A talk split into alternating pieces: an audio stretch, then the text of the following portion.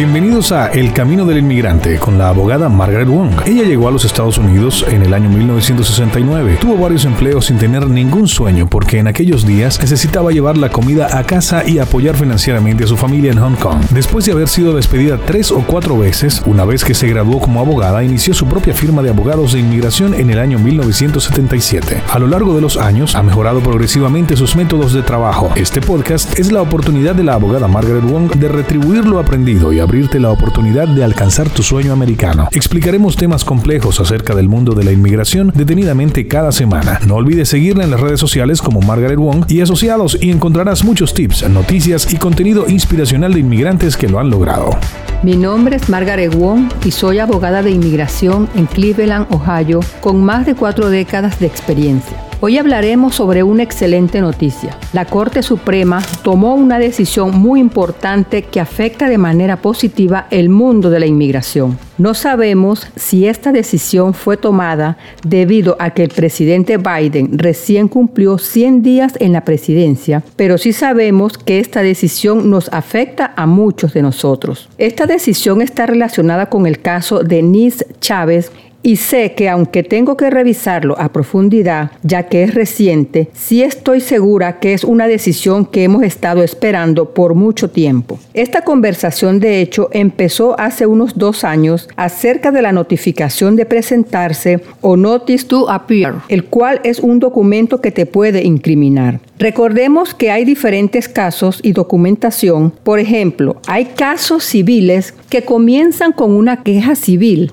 la cual es llevada a la corte, por ejemplo, acá en la corte de Ohio, o por ejemplo, te quieres divorciar, entonces es un caso civil. Pero en el área criminal, por ejemplo, manejar bajo la influencia y me dan un ticket, ese ticket es un documento que me, incrimina y en el cual hay que seguir un proceso en la corte para solventar este caso. Otro ejemplo es que yo mato a alguien y la policía comienza a investigar y descubren que fui yo entonces voy a recibir una acusación formal. Recordemos que quienes te acusan no quieren perder el caso. Ellos quieren que te encuentren culpable y te den sentencia, pero yo tengo derecho a hacer peticiones, por ejemplo, hacer una petición de revisar mi caso. Volviendo a nuestro mundo de la inmigración, cuando comienza un caso migratorio, nos encontramos con estas notificaciones en las cuales nos están mandando a que nos presentemos, las cuales son válidas hasta el 27 de abril del presente año y son vistas como documentos que te incriminan. Por ejemplo, una persona que vino a los Estados Unidos de manera indocumentada o tengo residencia permanente, pero tengo un récord criminal, todo lo que hago dentro de la frontera de los Estados Unidos me puede acusar y llevar ante la corte. Le puede suceder a alguien que ni siquiera ha sido aceptado de manera formal de entrar al país pero como está dentro de los límites fronterizos del país, entonces se le puede acusar también. Pero por ejemplo, si llegas en avión, todavía estás en el aeropuerto, no te han admitido, entonces eres una excepción a esta regla. Hay tres fronteras en los Estados Unidos. Una es en el norte con Canadá, una en el sur con México por medio de Arizona, California, Texas y la última es a través de los aeropuertos, los cuales están controlados por la CBP, Protección de Aduanas y Fronteras por sus siglas en inglés, la cual es parte del Departamento de Seguridad Nacional o DHS por sus siglas en inglés.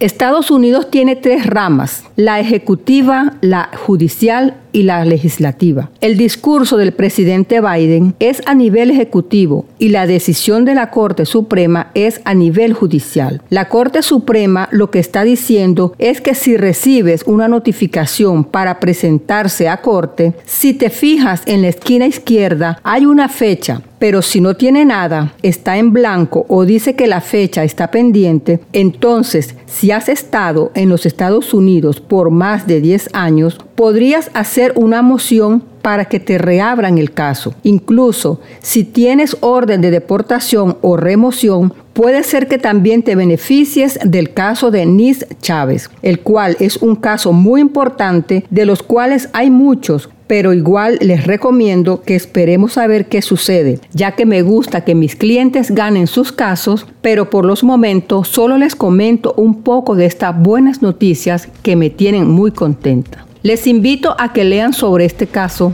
Si deseas más información, por favor lee sobre este caso y si tienes dudas sobre tu caso, ponte en contacto con nosotros. Síguenos en nuestras redes sociales de Margaret W. Wong y asociados. Muchas gracias y Dios los bendiga. Gracias por escuchar este episodio de Camino del Inmigrante. Esperamos que haya sido de mucha utilidad. Ponte en contacto con nosotros a través de Instagram, Facebook o Twitter o visita nuestra página web imwong.com y haznos saber si te podemos ayudar con alguna de nuestras historias de inmigrantes que lo han logrado. Hasta una próxima oportunidad.